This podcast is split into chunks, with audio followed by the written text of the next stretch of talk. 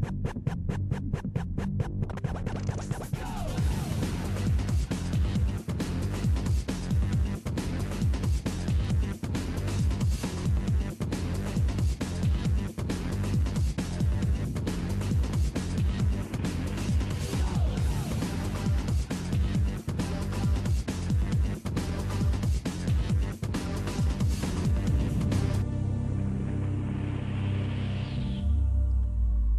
My junior year in college, I got bored with college.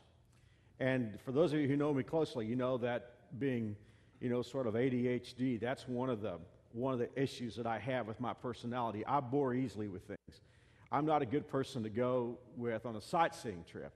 I could take in the Grand Canyon in about 15 seconds and say, it's a big, nice hole in the ground. Let's move on. You know, and there's really about only one thing in nature that I can just stay and watch for a long time, and that's the ocean. That's because it moves. That's just that's me. I bore real easily. And thankfully, I don't bore easily with people. I mean, you know, I've been married to the same lady for 30 years, and I've served this church for 22 years next June, but it's not people, but I just bore with situations. And I was in college and, you know, studying to be in the ministry, and disillusionment had kind of set in because I'd kind of gone into it with great euphoria, and I really wanted to learn a lot of things, and, and I wound up you know, just hearing a lot of stuff repeated, and I would memorize it, and I would regurgitate, regurgitate it. And, I can't even say the word, can I? I? I would give it back on a test and, and, you know, get my grade and go on. And it just got really bored with college and decided that I wanted to do something else for a little while. And I was working my way through college uh, selling men's clothing in a clothing store at a mall. And the company that we worked for was pretty much just small shops based in New York City um, throughout the country. And most shops had a manager who worked about 50, 55, 60 hours a week, and he did most of the sales or she did most of the selling. And then they would hire college students part time, and I was one of those. And um, God really blessed, and I love to sell, and I wound up outselling six managers in my, in my district in the Fort Worth, Dallas area, just working part time. And I thought, I'd like to see what would happen if I got into something real, something big. I'm 20 years old, completely naive, and and backward, but I'm thinking, hey, I'd like to see what would happen if I could get out and sell in a, in a better climate and do it full time because I was really bored with college. And of all companies, I wound up working for Coca Cola. And I got a great job to be 20 years old, company car. And, and my job was to travel, and I wound up going from one end of Tarrant County, which is the county of Fort Worth, one end of Tarrant County, the west end to the east end, north to south. I dealt with just about every major outlet for Coca Cola. Mostly supermarkets. And my, my job was to sell product and space more than anything else. I mean, and I, I, don't, things have changed so much. It's not the way they do business today, I don't think. But more than anything else, it wasn't so much product, it was space. Because if you could sell shelf space, you could sell a lot more product, or floor space. So my, my job was to drive from outlet to outlet, from supermarket to supermarket, engage the manager of the store, and say, I think we can, we can do better here than Pepsi. If you'll let me have some of Pepsi's space here, or Dr. Pepper's space, then I think we can, we, can make, we can make more profit for your store. And what we really looked for was floor space because we wanted to build these massive displays. And because, you know, if you could, if you could just build a huge display, you could sell all kinds of products. So I'd walk up through there and walk up through the store and I'd find some place where they had you know, Keebler cookies or something, and I would go to the manager and say, I think you could do a lot better with Coca Cola. And I, I was just hired on for, you know, kind of on probationary status at first because I'm 20 years old. And most of the guys in, in, this, in this area who were doing this job had been with the company 20 and 30 years before they got this job. And so they, they took a real chance on me, let me know they were taking a chance, but God really blessed. And, and, and you know, real quickly, my income started moving up, and it would take me years in the ministry before I would ever recover that income again. I loved it. And one of the things that made me successful when I would talk to a store manager was he would sometimes ask me, and they would be kind of gruff, you know, as sometimes managers deal with vendors. And he would say things like, Why should I let you have this floor space? And I would always come back and say, Because we're Coca Cola. And I would say, We are the most exciting product in your supermarket. Everybody knows Coca Cola. We're Coke. And you'd be surprised how many times that got me floor space and shelf space. Just we're Coke. And um, back in those days, I remember we had a commercial, and, and, actually years before, and if you're my age or anywhere close to it, you can remember that Coca Cola had a commercial slogan and a song that went with it that became sort of the framework for marketing the product and the line was, it's the real thing. It's the real thing. And there's a reason why Coca Cola settled on that. After, not, after World War II, Coca Cola had 60% of the soft drink market in the United States. And everybody wanted to copy it. You know, Pepsi Cola, of course, was out there and had been there for a long time, and RC Cola. But just about every little market, every, you know, every community had some bottler who was saying, We have a cola that's just as good as Coca Cola. And they would slap some name on it, and that would be their product. But Coca Cola wanted to say, Our formula, our product, is the real thing. No imitation will do. And that's what I used to sell when I would talk to store managers. I would say, We're the real thing. We're Coca Cola. 1985, though, something really peculiar happened. By the way, just to give you a little bit of follow up on the story so that you'll know how and why I'm doing what I'm doing now and not working for Coca Cola, God did a miracle to get me back on track. After working for Coke for just a few months, a church called me to be on their staff. And I was so grateful for that because even though I was making a lot of money and being very successful, I knew I wasn't doing what God called me to do. And so uh, in, in August of that year of 1977, I began serving the first of four churches that I've served nonstop for the last 30 years. So God is really good, and I'm thankful. But I'll tell you what, even to this day, I love Coca Cola. A Diet Coke, anyway. I'm so fat I can't drink Coca Cola. But I love the product. Now, in 1985, something happened with Coca Cola that, that really is not a good chapter in the history of Coke. Roberto Goizueta took over the company. He was a great CEO, and I've loved reading his stories. He, he died not that long ago, and he's very successful, and he led Coke to great heights. But in the very early stages of his, of his management of the company of Coca Cola, he made a serious blunder. Um, for those of you, again, I'm, I'm, i know that a lot of you are young and you can't remember this, but Pepsi was trying to get some of Coke's share, and they did, a real, they did a real good job, and they were very successful. They had a campaign that blindfolded people. You know, they would meet people at fairgrounds or public arenas or whatever, and they would invite people to take the Pepsi challenge. And they would blindfold participants. They would put a cup, presumably of Coca Cola, and a cup of Pepsi, and blindfold the person. They would say, Taste it and see which one you like better. And time and time and time after, again, at least on the commercials, the people like Pepsi better. And and just giving you a little inside secret to it, the reason why is the Pepsi syrup is sweeter than Coca Cola.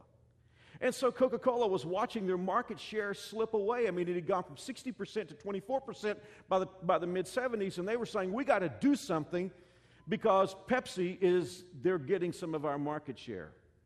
But now they have a problem. They've decided they're going to sweeten the formula and they're going to come out with something that eventually they will call the new Coke, the new Coca Cola. But they have this marketing nightmare. For those of you who are in marketing, you can understand this. The last thing they can afford to say is, we're being more like Pepsi now. So they have to kind of slip the news under the door. And Goizueta, it was a terrible marketing strategy. They just sort of released the news that Coca Cola had a new flavor. But how, after all these years of saying it's the real thing, how do you suddenly become the new Coke? It was a nightmare.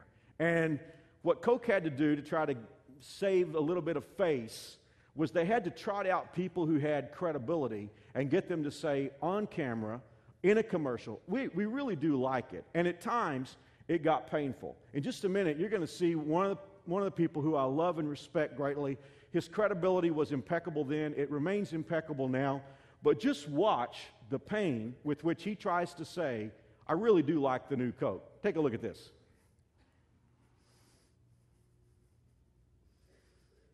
The incredible has happened. The impossible has become a reality. Coke actually tastes better than ever before. Yes, Coke has a new taste. And I'm standing here with this ice cold, thirst quenching, deliciously satisfying Coca Cola, and it actually tastes better. Now, you know me, I always loved Coke for years and years. I like this Coke better. The new taste of Coca Cola, better than ever before. Now, more than ever, Coke is it. Man, don't you feel sorry for Bill? I mean, it's like you say, I really do like it. It's really better. Well, as you know, for those of you who are in, around in the mid 80s, you'll know that Coke had to come back with egg on its face, and they created Coca Cola Classic, which was the old, and now they're back to that completely. Now, what, I, what I'm thinking about today as I stand before you is I don't want to look like Bill Cosby saying, faith really is it.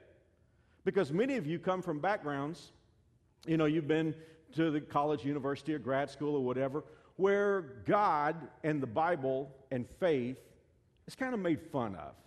I mean, if you, the first, first day at college, you're going to have somebody attack your faith because they sort of pull you into that climate. I'm not talking every professor, but many will pull you into that climate and say, I've got to reorient your priorities and reorient your authority base. And so, oftentimes, when you go to the university, they will attack your faith. And many of you were in that climate for a while, and maybe you've come back to church because you've got questions that you're struggling to find answers for. But even now, when I talk about faith, you struggle with saying, well, fact is up here and faith is kind of down here. And faith is not as real as fact. You know, things that I can see, things that I can hear, things that I can touch, experiences that other people have had and written down in textbooks, that's something that I can take to the bank. But, I, you know, the faith thing, it's kind of a stained glass church kind of deal. Most newspapers have something that they call the faith and values section. We have something similar to that here in Wichita with our Eagle. I'm not knocking the Eagle, but how many days a week does that particular section run in the newspaper? One. That's right, one out of seven. And where is it placed? It's not on the front page. It's not in, you know, it's not in the local news, it's not in the business news, it's not in the sports news. Usually it's backed by the cartoon section. Why does faith get such a, a low placement in the newspapers around our country? And I'll just tell you the answer. It's just a secret. I mean, it's a secret that probably a lot of them wouldn't want to say. Really, when it gets right down to it, they don't believe that there's anything to faith. They look at what you and I believe many times and say, it's not real. Maybe it's got some sort of psychological benefit to it. You know, maybe there is some sort of good thing about having some kind of faith, regardless of what it's in. In fact, there are 12 step programs that will tell you the very first thing you do is you get in touch with your higher power. There's some benefit in faith. And, and I'm not knocking those because they do a lot of good, but the idea is well, you know, if it's a brick or if it's God or if it's you. There's that concept that faith is not really real, but there's some sort of psychological benefit in faith. But what I want to preach to you this morning, hopefully with God's power helping enlighten us all, is that faith is the most real thing in the world. It's not like Bill Cosby. I'm not up here like Bill Cosby saying, really, you should believe in it. It's really true. I'm telling you, it's more real than anything else that you and I have ever experienced. Now, let's say next summer it gets up to be 105, and it gets hot here in Kansas, doesn't it? Now, it gets up to 105, and I go out and I say, I don't think it's hot. It doesn't feel hot at all. It's not hot out here. Now, some people think that's what we're talking about with faith. I'm, it's really 105 degrees, but I'm just going to say by faith it's not really hot at all. That would not be smart. That would be dumb. At, at best, it's mind over matter, and at worst, it's denial. Faith isn't denying reality. Can I just say that one more time? Faith is not denying reality. What faith says is there is more here than meets the eye. It is not denying reality, it is seeing more of reality. Let's go from something simplistic to temperature. Let's, let's talk about when you and I have a loved one who passes away and we're standing by a casket. If we say, My loved one did not die, that's denial. But faith says there's more here. Faith allows you to stand by that casket and say, There's more here than meets the eye. There's more reality here than I can see. According to God, my loved one is in heaven with God. That's the premise of this message. Faith is not denying reality, it's seeing more of it. I want to take you back to the Old Testament today, to the book of Second Kings, to a story that I love that really demonstrates this. Before I get into the story, let me give you just a little bit of background. There was a prophet in Israel whose name was Elisha. And God told him things, and God gave him knowledge that other people did not have, hence his title prophet. There was a country and a king who wanted to take over Israel. And the country in the Bible was Aram. And the king of Aram wanted to overtake Israel and take over everything they had. And so he, he had a stronger nation and a stronger army. The only problem was every time he led his invading army to Israel, the army of Israel was right there waiting on them. They knew their game plan. And that allowed Israel to defeat Aram, even though Aram was a stronger nation. So the king of Aram called in his brass, his top generals, and he said, One of you is working for the enemy. And he said, I want you to tell me right now who's on the payroll of the king of Israel. And nobody spoke for a while, but one timid soul ventured a hand and he said, Sir, none of us here is a traitor. There's this prophet down there in Israel, and God tells him things. And, and he said, Even if you say something in your bedroom, That guy knows about it. And we don't know how he knows about it, but he knows about it, and he's the reason why we're getting whipped all the time. So the king of Aram said, That's not a problem. We'll just send an army down and we'll wipe that preacher out. We'll kill him. And that's where we pick up the story in 2 Kings chapter 6. Look at verse 14. So one night, the king of Aram sent a great army with many chariots and horses to surround the city. Great army. When the servant of the man of God got up early the next morning and went outside, there were troops, horses, and chariots everywhere. Oh, sir, what will we do now? The young man cried to Elisha. So help me. We said we're not going to be in denial today. What is reality? You got a prophet who is hated by a king who sent a great army to kill him, and they've surrounded the city. And when the servant looks out the window, there's no doubt about it. There's an army out there. That is reality. And sometimes life will do that to you and me. It'll gang up on us and we'll look out the curtain of our life and we'll see all kinds of problems out there. And to say that those don't exist, that's not faith. That's not what we're talking about. Reality was what it was. But I want you to pick up, as Paul Harvey says, the rest of the story. Verse 16 Don't be afraid, Elisha told him, for there are more on our side than on theirs. Then Elisha prayed, O Lord, open his eyes and let him see. The Lord opened the young man's eyes, and when he looked up, he saw that the hillside around Elisha was filled with horses and chariots of fire. So there's no doubt about it. The king of Aram's soldiers were out there. The armies were there to get Elisha. But there was so much more there because God had stationed his army of angels around the army of the Arameans, and there was no way they were going to get to Elisha. And that's the principle that I want us to understand today. There's just more there than meets the eye.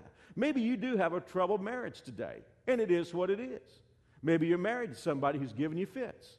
That is what it is. He is what he is. By faith doesn't say, this guy's not making a mess of our marriage. This woman's not making a mess of my marriage. That's not what faith says. But faith says there's more here than meets the eye. I mean, maybe you have cancer today, and, and you have it, and the doctors have confirmed it, and it is what it is. And you don't deny that and say that you don't, but faith says there's more going on here than meets the eye. Faith sees more of reality. It's not the denial of reality, it's seeing more of it. And that's what I want you to think about today because faith is it. If you have this in your life, then God will do extraordinary things. Faith infuses you with power and it transforms your environment. And faith is looking up to God and saying, reality is what it is, but there's more going on here than meets the eye. It is looking at your circumstances, looking at your situation, and saying, although this may be happening to me today, God is at work on a higher level. And it's real simple, but it's real challenging, isn't it? Because everything within us calls for us to look at our circumstances. That is why the Bible tells us in 2 Corinthians chapter 5, we do not live by sight, we live by faith. Faith takes us further than what experience and sight and hearing and touching will ever take us. Now, when you and I begin to live by faith, it affects, it affects us on at least three levels. And I'd like for you to do something now. If you have your Bibles, would you take them, please, and turn to the book of Second Corinthians, chapter 5, because we're going to see three things this morning that faith does for us when we begin to understand that there's more going on than meets the eye. I said chapter 5. Let's look at the last part of chapter 4. Here's the first thing. Verse 18 We don't look at the troubles we can see now. Rather, we fix our gaze on the things that cannot be seen. For the things we see now will soon be gone, but the things we cannot see will last forever. Last week, I asked how many of you had a problem or trouble in your life. And my guess is that every one of us has at least on some level. Some of you have it really, really big right now. But here's what Paul talks about when he talks about living by faith. He said we don't look at the troubles in our lives.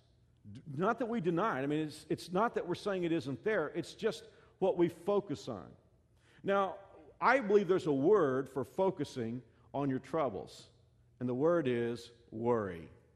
I'm a poster child for that. I mean, isn't it true that you can have a problem in your life and you can choose to focus on it all the time or you can choose not to focus on it. Isn't that true? I mean, a problem does not demand that we focus on. It. And I'm not talking about solving it or doing what's within our power to make things better. That's not what I'm talking about. I'm talking about some kind of problem in your life that you can't do anything about.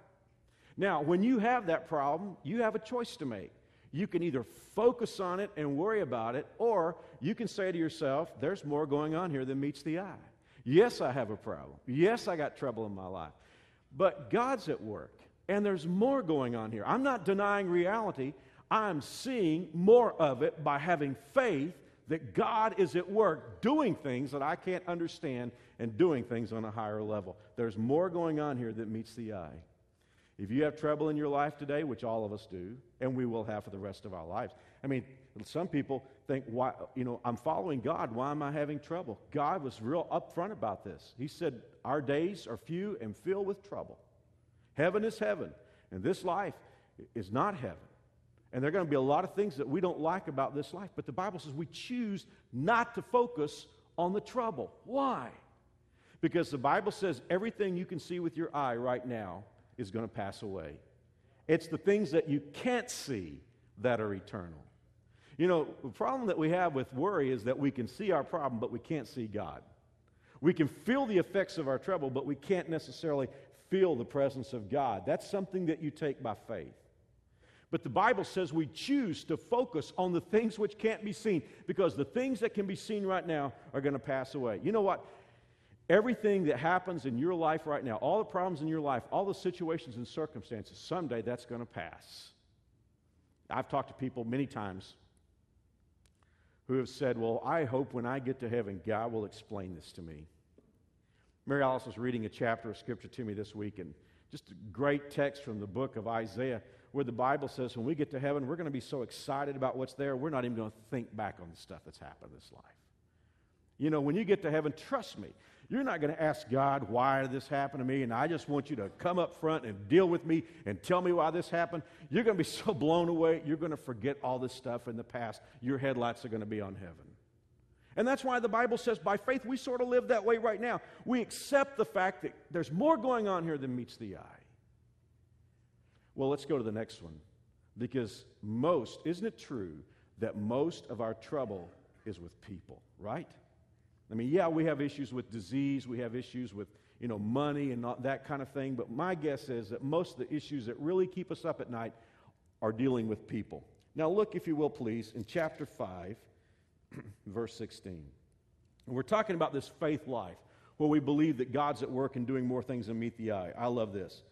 So we have stopped evaluating others from a human point of view. At one time, we thought of Christ merely from a human point of view, how differently we know him now.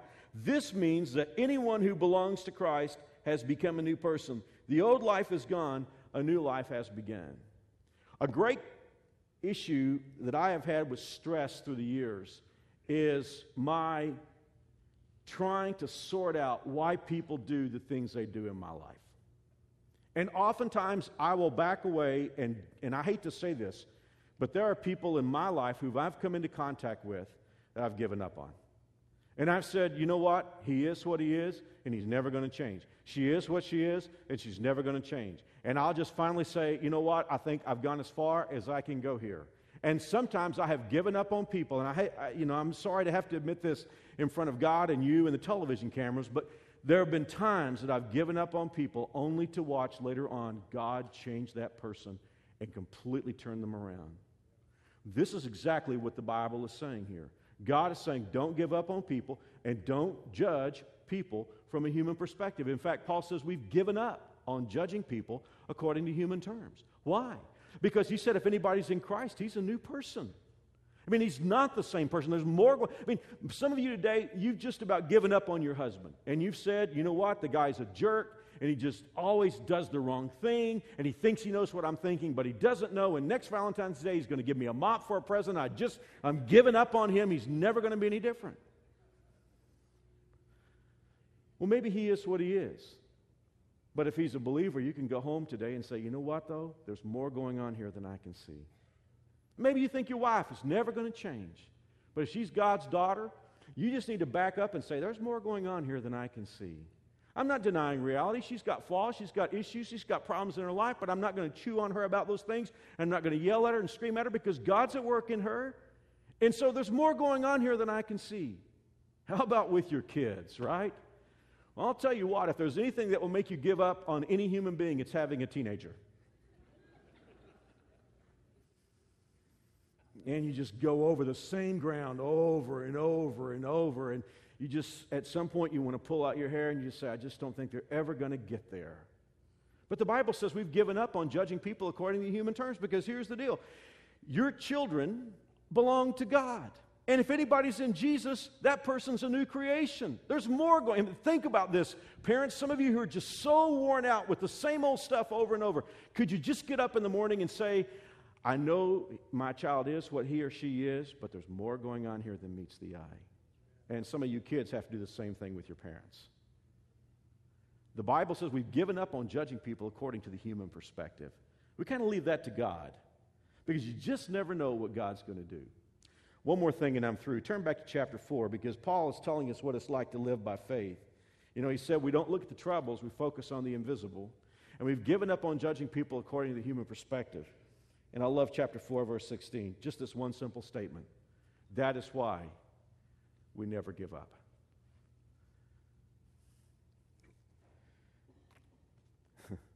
sure been true in my life. There have been a lot of circumstances that I've thought I've reached the end, I've reached the wall, and I can't go another step further. Only to watch God step in and change the environment and make new things possible.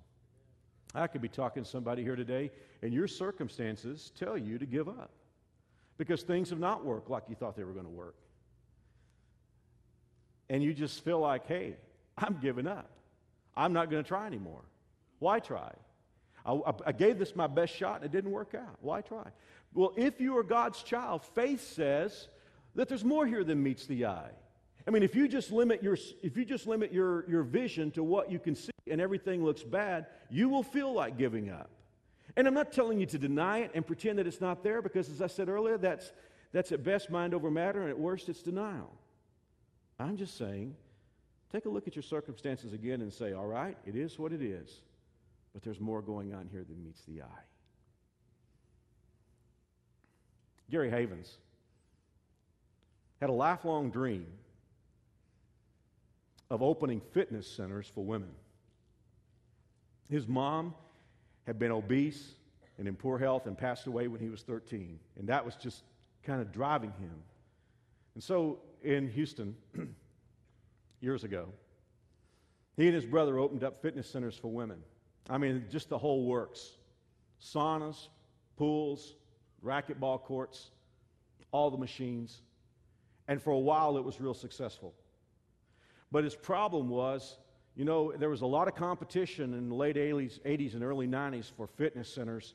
And when it was just for women, he was ruling out half the population. And very quickly, he could not sustain the operation with several, several, several outlets. And bills piled up, and he's decided what he needed to do then was open the doors to men. Well, that just blew everything up because his loyal clientele which he bought memberships because it was women only, decided they'd had enough and they were out. And very quickly, all the doors were closed on his business. He lost everything, owed $5 million. His wife walked away from him. He didn't have money to pay child support, and because he didn't, she had him thrown into jail for several months because he couldn't pay child support. How about giving up? When you dream, when your plan doesn't work, and here, I mean, imagine what it would be like to sit in jail I mean, some of us know what it's like to invest in something, it doesn't pan out, but I mean, to lose everything, to be $5 million in debt and sitting in jail and not having any idea how to bring about your dream because your dream just functionally will not work. But while he was in jail, Gary read the Bible through several times. And he read stories of great Christians who had great faith. And when he got out of jail, God, piece by piece, began to put his life back together. He married a wonderful lady. And they began to think about what would it be like if you opened a fitness center for women, but instead of like putting in all the machines, you know, the sort of male oriented workout machines and, and all the saunas and the pools and everything, what if you just opened up a, a fitness center that would have just a circuitous workout where women could come in for 30 minutes and do sort of hydraulic and aerobic exercise And, you know, you didn't have all the overhead, but what would happen if you did that? And so in Harlingen, Texas, he opened the first curves.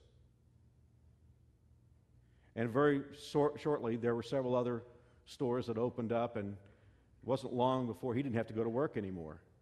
There was so much money coming in, he could have just left it right there. But he wanted to spread. He wanted to see what would happen if it franchised. And so, of all places, and you got to understand, I've been in this place many times, I've spoken there. He decided to open up a store in Paris, Texas. Now, I don't, have any of you ever been to Paris, Texas? My soul, I'm amazed. Okay.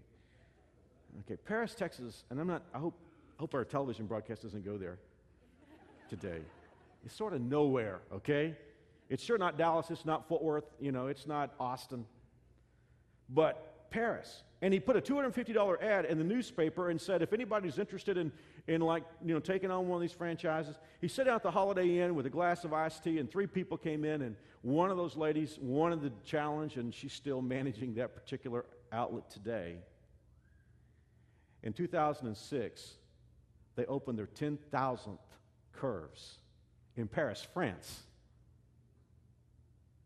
Now, I thought about Gary when I got ready for this message because I love the story.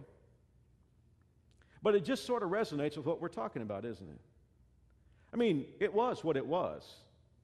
His business went under in Houston. He was $5 million in debt. That was a fact. His wife had left him. That was a fact. He was sitting in jail. The bars said that's a fact. It wasn't denial of any of those things that kept Gary going. What kept him going was there was more there than met the eye. And that is what I want to get across to you today. For some of you who have discounted faith because you've heard the sort of weird stuff that churches have propagated in the past, and you said, I don't know if I want to buy into something that hazy or fuzzy, I want to tell you that's not what it is at all. It's the real thing. And it's not denying reality, it's seeing more of it. Because God is at work in your life today. And I want you to know that the one thing the Lord loves to see in you more than anything else is when you can look at your circumstances and say, It's true that things are going bad today, but there's more going on here than meets the eye.